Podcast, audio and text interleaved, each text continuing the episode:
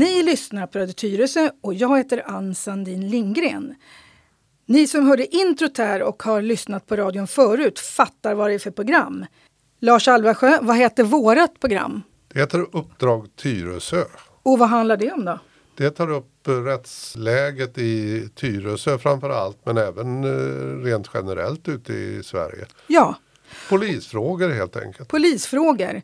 Och hur kommer det sig att du är med i det här programmet då? Ja, jag är ju polisen över 30 år tillbaka i tiden och eh, har gjort ett antal sådana här program nu. Ja. Och det som är så roligt är att vi har ju haft ett helt gäng med poliser som allihopa har varit här. Du och jag bodde ju grannar förut. Men nu är du lite svår att få tag på för du har flyttat. Det tycker jag är väldigt synd. Vi hade flera poliser i vårt område på Farmarstigen. Så att jag saknar dig Lars och det var väldigt skönt att ha dig i närheten. Tack, det var skönt att höra. Men du mår bra på nya stället? Jag mår bra. Ja. Och eh, tack och lov har vi ju ett antal eh, poliser som medverkar här. Eh, Thomas Martinsson och med flera. Som, To- som Tommy Hansson till Tommy exempel. Hansson Ja. inte minst. Och han är ju väldigt bra därför han har varit fackligt engagerad i, i polisen och har nu gått i pension. Så jag hoppas att vi får, får höra honom mycket, mycket mer här på radion. Ja, Den här sommaren har du haft en bra sommar. Jag har haft en jättebra sommar. Jag har eh, fått fyra veckors sammanhängande ledighet. Åh! Och det trodde man ju inte inför sommaren. Nej.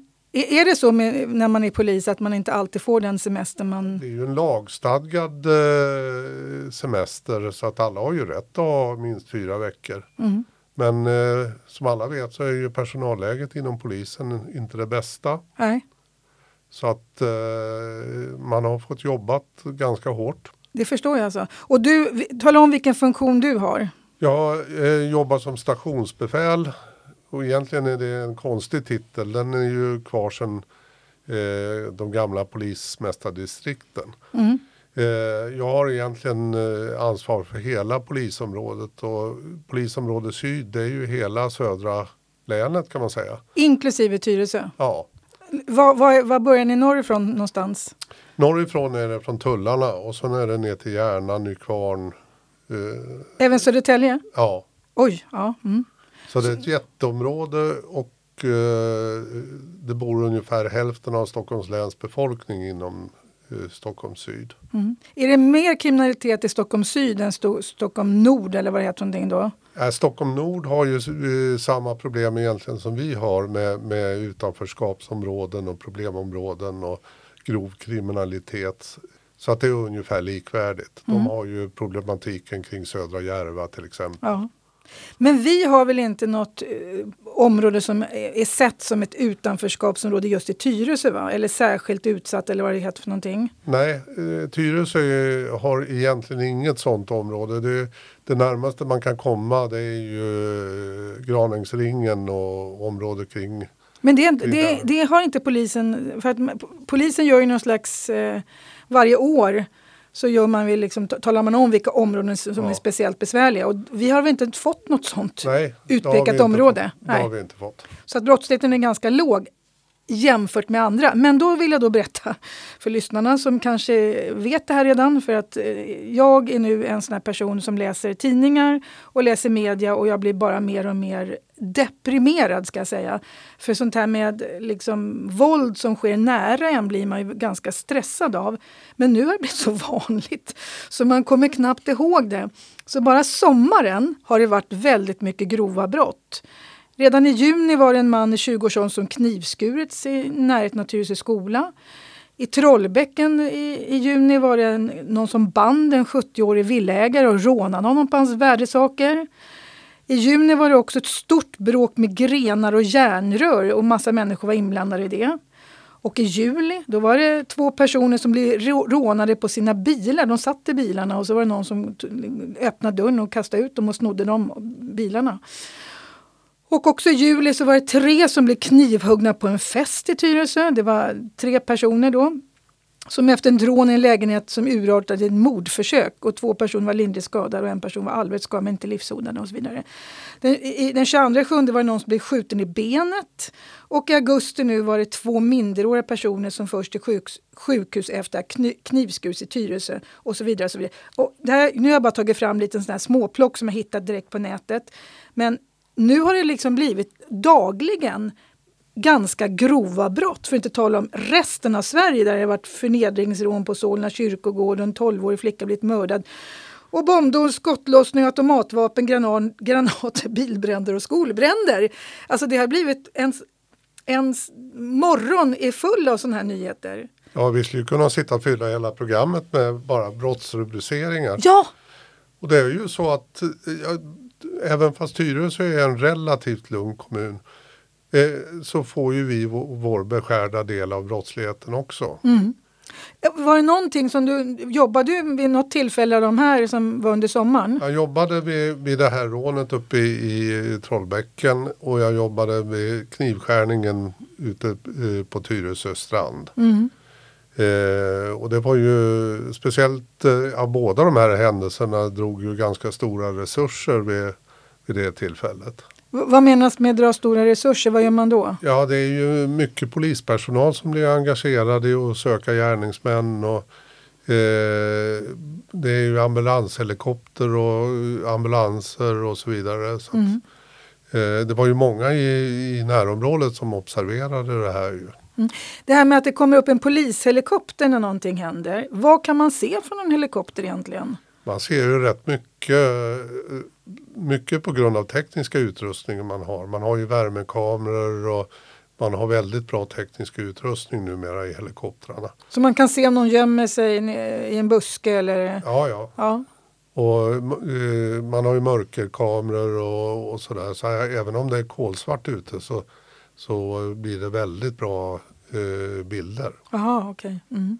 Men den här brottsutvecklingen då som är i Tyresö och i landet. Jag tog fram lite statistik här, vi kan inte rabbla det på, på radion men Brå gör nämligen en sån här, um, de har en databas man kan gå in i. Så kan man välja kommun, man kan välja brott och så kan man välja år och så kan man få ut en, en, liksom en statistik över hela.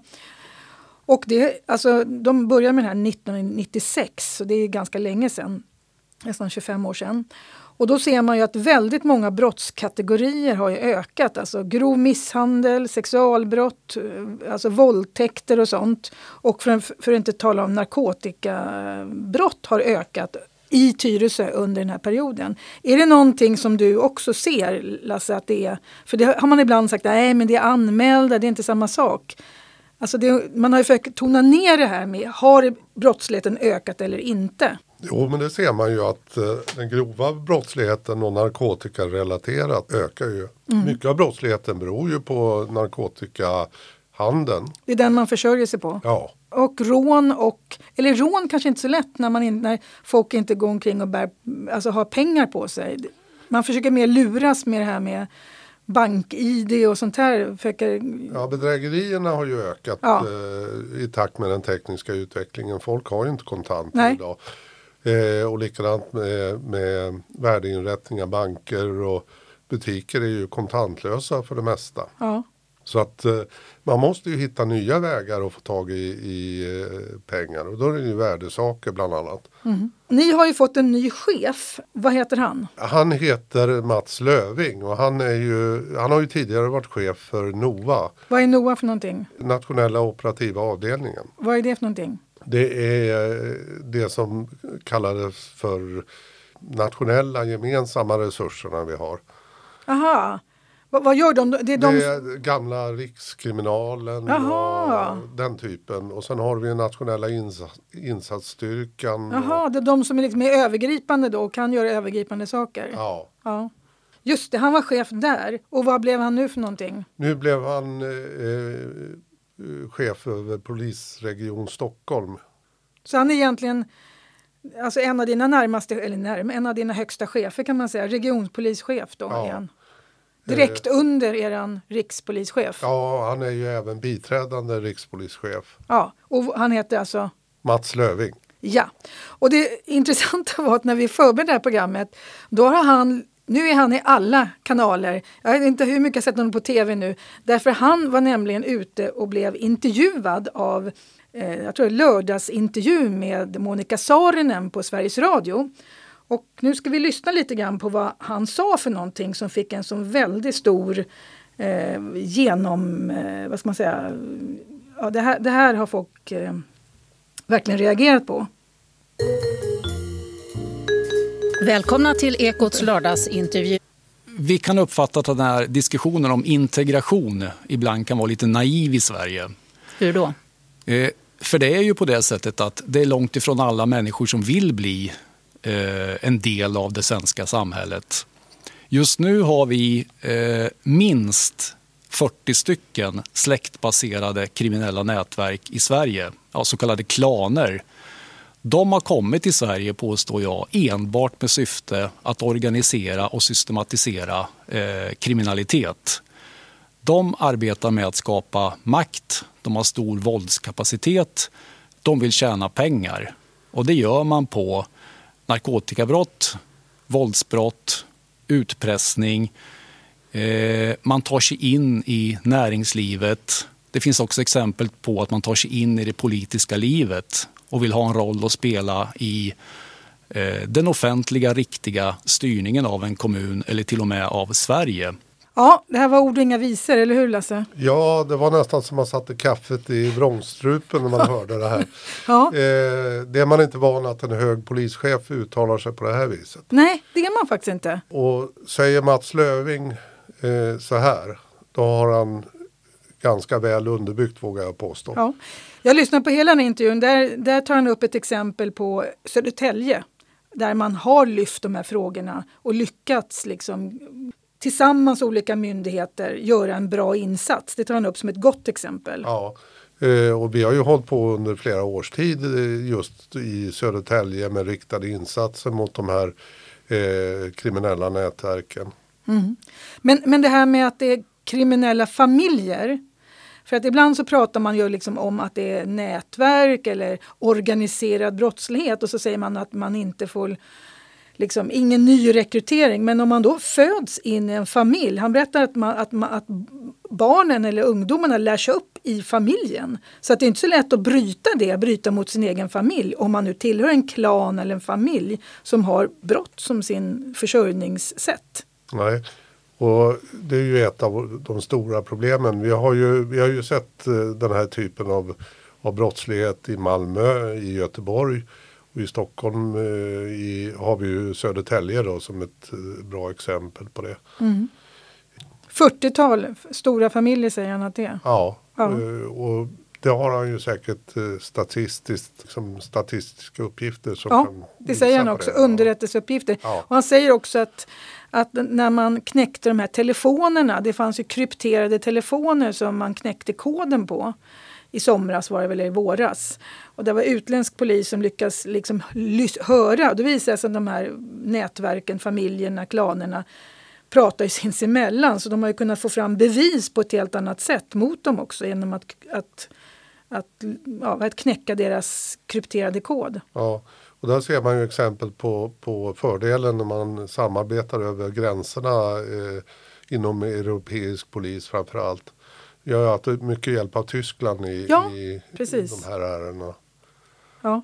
Och sen kom det ut en bok faktiskt som jag beställt nu på Bokus eh, som heter Familjen.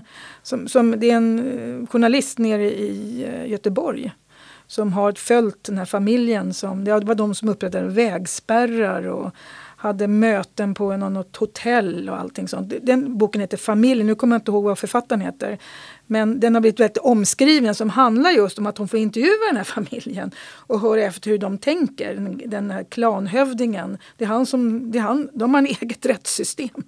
Ja, det är väl det här mm. som har gått som en serie i Expressen. Ja, det liksom. kanske det var. Ja. Mm. Är det någonting som du känner igen också? Ja, eh, det förekommer ju eh, gång efter annan att vi stöter på de här. Mm. Och du Lars Alvasjö som är ditt riktiga hela namn, inte bara Lasse. Du skrev faktiskt någonting i Svenska Dagbladet redan den 13 februari 2016. en väldigt uppmärksammad artikel. Vad skrev de då? Jag tog eh, bland annat upp de här frågorna just vad det gäller Eh, den här organiserade kriminaliteten. Dels de här utländska ligorna som kommer hit endast bara för att begå brott. Och den här straffimmuniteten som vi ser att man samlar på sig en, eh, en massa brott och så blir bara dömd för en bråkdel av dem. Ja. Mm. Och det har blivit ganska intressant också nu när de här blev dömda nere i Danmark. Nu börjar man ju diskutera, kan, kunde danskarna döma? Vad kallar den här ligan som nu blev dömd nere i Danmark? Kommer inte Dödspatrullen? Dödspatrullen. Ja, ja. Och du tog ju också upp det här med ja, att laglösheten har tagit över i mängder av våra förorter. Och sen ungdomsrabatten berörde jag ju också ja. och det har ju också varit på tapeten nu. Mm. Och den artikeln som du skrev, det blev en väldigt uppmärksammad artikel 2016. Ja, eh, det var ju inte eh, vanligt att man som polis eh, uttrycker sig på det viset. Nej. Så det blev ju lite medialt uppmärksammat. Framförallt utomlands. De kom hit från olika filmteam. Du fick åka omkring med dem i en polisbil va? Ja, mm. det var bland annat från norska TV och danska TV2 var mm. här. Och även från Tyskland hörde de ju av sig. V vad sa dina chefer då? För att det du sa då måste ju vara någonting som även de flesta poliser kände till. Men det var inte så lätt att säga det då. Nej, eh, och jag kände väl att jag hade stöd av eh, mina eh, närmaste chefer. Mm. Eh, jag fick ju okej okay att delta i de här tv-intervjuerna och följa upp den här debattartikeln. Mm. Men det var inte så många svenska medier som tog kontakt med dig? va? Det var ovanligt tyst i Sverige faktiskt. Ja. Lite förvånande och det var ju en av tv-journalisterna som, som kom utomlands som påpekade det också. Ja. Och det här var väl en av de mest delade artiklarna från Svenska Dagbladet det året? Ja, det var en av de mest, ja, om tio mest delade artiklarna i ja. just det året. Så det var många som läste den. Mm. Sen skrev du en till artikel i Svenska Dagbladet samma år, 2016 i september. Då du också berättar vad det här innebär när, när politikerna inte förstår och att poliser lämnar yrket. Ja, det blev ju som en uppföljning av den första artikeln eftersom man inte fick någon som helst reaktion från beslutsfattarna. Nej, precis. Mm. Eh, utan man försökte ju tiga ihjäl det här problemet och det gick ju naturligtvis inte. Nej. Hur känns det nu att ha då en, en eh, hög polischef, Mats Löving, som egentligen säger det du sa, fast fyra år senare? Ja, bättre sent än aldrig skulle jag vilja säga. Positiv. Ja, men det måste ju vara lite jobbigt när, för den här verkligheten som ni har sett under många år har man ju inte riktigt tagit upp. För den här reaktionen som blev nu på Mats Lövings grej, det var nästan, de, det var några journalister som nästan blev arga. Varför har ni inte sagt det tidigare? Ja, och det har ju inte varit sånt klimat att man har kunnat eh, uttrycka sig på det här viset. Nej. Nej.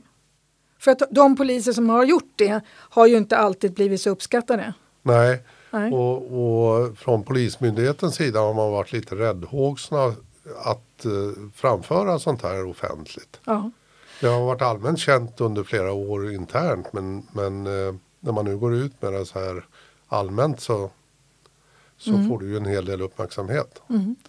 Och sen har det varit en diskussion också det här med att eh, har vi få, fått fler poliser? Ibland säger man från politiskt håll att vi har fler poliser än någonsin. Ja, och som polis blir man ju rätt upprörd när man hör det påståendet. För det är ju faktiskt så att poliser i operativ tjänst har minskat konstant sen, eh, ja, sen tio år tillbaka i tiden. Ja, och det måste ni märka också för att det är samma sak som förut hade vi det som heter närpolis eller områdespolis och allting. Nu har man någonting som heter kommunpolis. Men det är ju inte någon operativ tjänst, det är ju en powerpoint tjänst, jag säga, någon som sätter och håller på med statistik. Statistik och samverkan ja. med kommuner och olika samarbetspartners. Sådana grejer finns ju. Ja. Men det här med poliser i yttre tjänst, vad, vilka poliser tänker du på då? Ja, men det är poliser i uniform som jobbar ute i kommunerna. Ja, man blir glad varje gång man, om, om man nu blir stoppad eller ser en polisbil. Ja, visst. Och eh, Stockholm har förlorat eh, i storleksordningen 200 poliser på de sista åren. Ja. i, i yttre tjänst. Ja. Och det märks ju naturligtvis. Och sen tycker jag också när man diskuterar poliser eller polisanställda så är det två helt olika saker. För eran HR-avdelning och kommunikationsavdelning den sväller. Människor som jobbar med bilden av verkligheten, det, det sväller överallt. Ja, det, det är ju ganska påtagligt när man hör politiker prata så pratar man ju liksom om eh, anställda i, Polismyndigheten. Ja, eh, på ett sätt som gör att folk tror att det rör sig om poliser. Men det, det är ju i största delen rör det sig om eh, civilanställd personal. ja. Och det kanske i och för sig behövs det också. Det behövs och det är det också. lättare att anställa en, en civilanställd som får sitta och göra, hålla på med papper och utredningar och passkontroll eller pass när man får nytt pass till exempel. Ja, Massa sådana här lite mer kontorsarbeten Ja, vi finns har ju massor med sådana administrativa arbetsuppgifter som, som civilanställda. skulle kunna göra. Ja. Så det är ju inte fel, men det ni behöver och ni har ju en väldigt bra polistidning. Ja, Och jag läste då i blåljus.nu. Vem är det som sköter om den webbsidan? den eh, har Tommy Hansson ansvarat för tidigare och han skriver fortfarande trots att han har blivit pensionär så skriver han där. Han har fått äran att just fortsätta med den. För där kan man nämligen gå in på blaljus.nu och läsa för att de berättar just hur det är för poliser. Så det är väldigt intressant utifrån liksom vad man säger från PR-avdelningen och vad man säger från ja, polisen. Och då visar de på att eh, antal poliser som i yttre tjänst, 2015 så var det 94 stycken per 100 000 invånare. Och 2019 har det gått ner till 88 per 100 000 invånare. Så att vi har blivit fler människor i landet.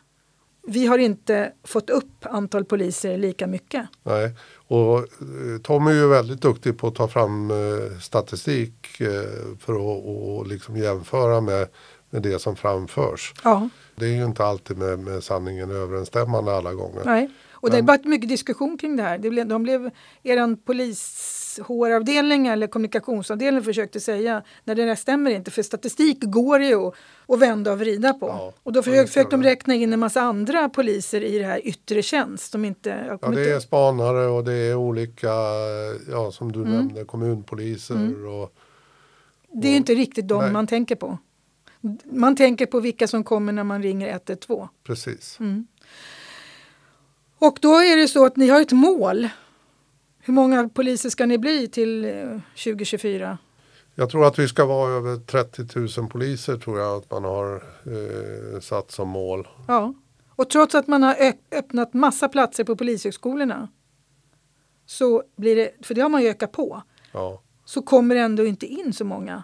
Nej, de, de platserna som eh, är på polisutbildningen de är ju nästan aldrig eh, till fullo besatta. Det är alltid platser, går alltid platser tomma där. Ja, för det var 20 000 som hade sökt.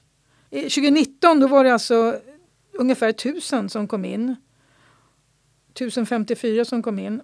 Men så slutar det samtidigt 828 poliser alltså, som går i pension och slutar. Några återvänder. Så att sammanlagt blir det bara 383 nya poliser det året. Mm. Av det- totalen. Ja, och det låter ju inte så mycket om man slår ut det. Absolut inte. Nej. Men, men det här med att om det är 20 000 som söker, varför, får, varför är det så få som kommer in då? Det beror ju lite grann på olika orsaker. Eh, Dels så kan det ju vara så att man inte eh, hittar tillräckligt många som når upp till, till kraven. För jag, jag, jag lyssnar på ett program som handlar om det där med kraven. Är kraven för höga? För det handlar om att man ska ha rätt psyke, man ska vara en stabil människa. Det, det, det, det är, inte, det, är, inte, det är stora krav som ställs på en som person. Ja, Det, det är te, man får gå igenom tester. ja, det är ju ganska omfattande tester och psykologintervjuer och så vidare. Och eh, man sorterar ju bort folk efter, efterhand så att säga. Ja, man, det, det gäller inte bara att vara en stark kille som vill slåss. Nej, eh, de fysiska kraven har ju eh, omarbetats under årens lopp så att det är ju inte likadant som när jag sökte som polis. Vad då- hade du för krav? Vad, Ja, vad, då vad, skulle man kunna lyfta en viss vikt och man skulle simma och dyka och plocka upp en docka fiska från bassängbotten. Och, vad, och en viss längd skulle man ha också? Ja, och syn och, och hörsel och så vidare. Ja. Hur, hur, hur testar man dina liksom, psykologiska färdigheter då? Nej, det, var ju, det var ju en intervju med, med erfarna poliser. Det var ju i stort sett det som var. Ungefär som när man gör lumpen och träffar Ja. någon. Ja. Så, så betoningen låg ju på de fysiska kraven. Ja. Och det som var skillnaden när du gick, du gick en kortare utbildning som var betald. Ja, vi hade ju lön under hela utbildningen. Det måste ju vara en väldigt positiv grej för en, för en utbildning va? Ja, absolut. Eh, och speciellt då de som eh, kom in och var lite äldre och hade tidigare arbetslivserfarenhet. Och Ja. vi hade ju folk som var 40-45 som, som blev antagna då. Och det var ju nästan ett måste att de, att de hade lön under utbildningen. Annars hade de ju inte sökt. Nej. Och idag så tar man studielån. Och är det, hur många års utbildning är det? Det är två och ett halvt år lite drygt tror jag man går. Och när man kommer ut så är det ju inte världens högsta lön. Nej, det är ju väldigt låg lön. Även fast vi har fått upp lönen lite under sena avta- eh, senaste avtalsrörelsen. Men det är ju ett första steg i det här polislönelyftet man pratar om. Eh, så fortfarande så tjänar ju unga poliser väldigt dåligt. Ja, de tjänar så pass dåligt har jag hört att de knappt, om det är två poliser som har blivit tillsammans och ska mm, liksom, köpa en lägenhet i Stockholm så är det inte säkert om, att deras löner räcker Nej, för, är, för att ta de lånen. det är ofta att, eh, att banken säger nej, eh, Ja. att man har för låg sammanlagd inkomst. Ja. Och det är väldigt Ja, konstigt. det är ju det Galet. Är galet. Ja, för jag tycker då, jag måste tycka saker hela tiden. Jag är ingen bara sån här objektiv, neutral programledare. Men jag tycker att nu när man slänger miljarder efter massa saker. Förut var en mil, liksom två miljarder mer till polisen var ju fruktansvärt mycket pengar som polisen inte kunde få. Nu bara pumpar man ut miljarder i coronatider. Så jag tycker i de där miljarderna, släng på några miljarder på polisen och höj lönerna och se till att utbildningen blir vet du, betald så kommer vi kunna stärka polisen. Ja, det här skulle man ju ha gjort för länge sedan. Ja. Eh, kan man tycka. Ja, så jag hoppas verkligen att man förstår det. Att det här, för att om den här takten nu med antal som börjar men så många som slutar så måste vi upp i en helt annat tal för att klara det här. Och jag tror ju att när, ju farligare det blir också att vara polis. Ja, alltså det är ju otroligt tufft för de som jobbar i yttre tjänst idag. Ja, Eh, vi såg ju den här eh, sekvensen som visades från om det var från Malmö eller Göteborg här i veckan eh, med poliserna som blev omringade Mm. av ett gäng. ingripande. Mm. Och det där är ju inget ovanligt. Det ser vi ju i, i våra förorter i stort sett varje dag. Och det som är tråkigt då tycker jag, och det brukar jag säga i nästan alla de här programmen. Jag vet ju hur det var förr när de dåvarande eh, närpoliserna i Tyresö, Claes Ushing och Claes Stjernström, de visste ju vilka ungdomar eller vilket bus vi hade. Och det är ju det som är problem nu när man ringer på 112. Då kommer polisbilar. De, de har aldrig kanske ens varit på den här adressen förr. De har ingen aning. Är det här bara ett gäng med ungdomar som hänger? Eller är det farliga typer? Eller är, är det från något annat område? Så den här lokala kännedomen har man ju också tappat med den nya polisorganisationen. Ja, det har man ju gjort. Och, och de man ska ingripa mot, de, de blir ju kaxigare när de inte känner de poliserna som kommer. Just det, precis. Hade man däremot haft en personkännedom att eh, man hade vetat att de känner poliserna som kommer och då hade det ju varit ett eh, helt annat klimat så att säga. Ja, precis. Ja. Det som jag tycker är intressant, trots att det är så dålig uppklarning på många brott idag, det är jättesvårt att klara upp de svåra brotten, så är det ändå så att när man undersöker stödet till polisen så ökar det. Nu är det 79 procent som uppger att de har stort eller bra förtroende för polisen i en nyligen gjord Novusundersökning. Vad tror du det beror på? Jag tror att det beror på medierapporteringen. Eh, media har ju så att säga eh, rapporterat om eh, situationen för poliser. Ja, Både vad det gäller löner och arbetsvillkor och, och, och vilken situation vi har ute när vi jobbar. Men samtidigt har det gått en, en sommar där man pratar om polisen som är rasistisk och polisen ska defund the polisen, alltså vi skulle göra som i USA, vi, bort med polisen. Ja, det var ju en lite märklig känsla det där för att det här var ju ett problem som, som eh, fanns i USA som man inte riktigt kan applicera på Sverige direkt. Nej. Och man skulle dra igång massa aktioner och demonstrationer och eh, en väldigt märklig känsla faktiskt. Ja. För att annars så känner väl ni eh, Eh, för jag läste en annan undersökning som gjorts i ett- bostadsområde i Göteborg där de kollar vad tycker människorna som bor där. Och 95 procent av människorna som bor i de här områdena som är speciellt utsatta, de vill ju ha fler poliser. De känner sig trygga med poliser. De känner ju inte att det är liksom de vill ju inte att de här gängen, klanerna, familjerna ska ta över allting i området. Nej, och det ska vi ha klart för oss att de, de flesta i de här områdena det är ju det är heliga medborgare som, som eh, de, det är ju de som får sina bilar uppbrända och, och sina fastigheter förstörda eh, med skadegörelse och så vidare. För att inte tala om alla de här små affärerna som är i områdena också. Som blir rånade och där de blir utpressade också. Pizzerior och allt vad det är för någonting. Ja, alltså det finns ju en eh, parallell eh, rättsskipning som de här gängen eller klanerna står för. Som inte är acceptabel. Nej. Och det tycker ju inte de som bor där heller. Nej, Nej. Och det spelar liksom, det har inte med etnicitet och hudfärg utan majoriteten av människor vill göra rätt för sig, är hedliga men ett litet gäng har nu låtits få väldigt mycket makt. ja och alla vill ju känna sig trygga i sina Ja. egna bostadsområden. Ja. Och det här är ju, en, tycker jag, en av de viktigaste samhällsfrågorna. För att om det blir så här att man tänker nej, jag går inte ut efter klockan sex, jag går inte på den vägen, jag går inte förbi de här gängen som står där. Då börjar man ju inskränka sitt eget liv och speciellt den här fruktansvärda grejen som het, hände på Solna kyrkogård med två stackars 16-åringar som blev både våldtagna, knivhuggna och nedgrävda. Nu har man nästan glömt bort det för det var några veckor sedan. Men liksom, då blir föräldrar rädda för att släppa ut sina barn Ja. eller ungdomar. Ja, Och den oron måste man ju ta på allvar. Det är inget, absolut, den är inte absolut. påhittad. Nej, absolut. Ja. Och vi ser ju de här, det är ju inte bara den händelsen utan vi ser ju de här förnedringsrånen som vi pratade om i förra Ja. programmet. Och Mm. Där man rånar varann och, och förnedrar och använder eh, mycket grövre våld än vad, vad som är eh, det finns behov av. Mm.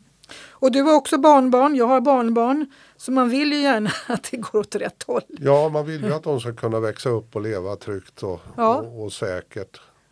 Och, och ditt barnbarn har sett i polisuniformen som ettåring. Ja, Det första där. vi var ju tvungna att ordna en uniform till honom också. Ja, du, De, du, de, de ska ju skolas in tidigt. ja visst, det stod det att nu var det tryggt i, i, det, i vet du, Stockholm syd med den här munderingen, eller hur? Ja. Ja.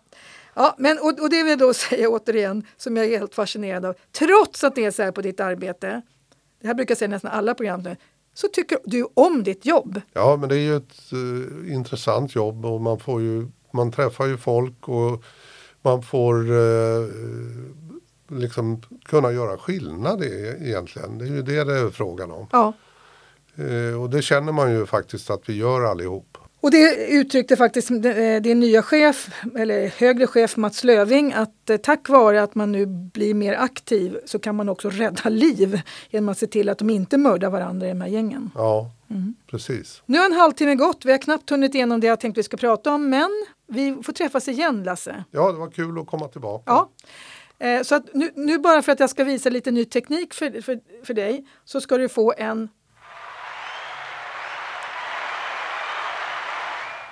Folkets applåd var det där. Tack för att ni som gör det här fina arbetet. För det är inte bara sjuksköterskor man ska applådera för. Man ska även applådera våran polis som faktiskt med risk för eget liv jobbar i den här verksamheten. Ja, tack. Ni har alltså lyssnat på ett program som vi kallar för Uppdrag Tyresö. Jag heter Ann Sandin Lindgren och jag har intervjuat Lars Alvarsjö, som är, polisinspektör och stationsbefäl. ja. Det här är alltså Radio Tyresö 91,4.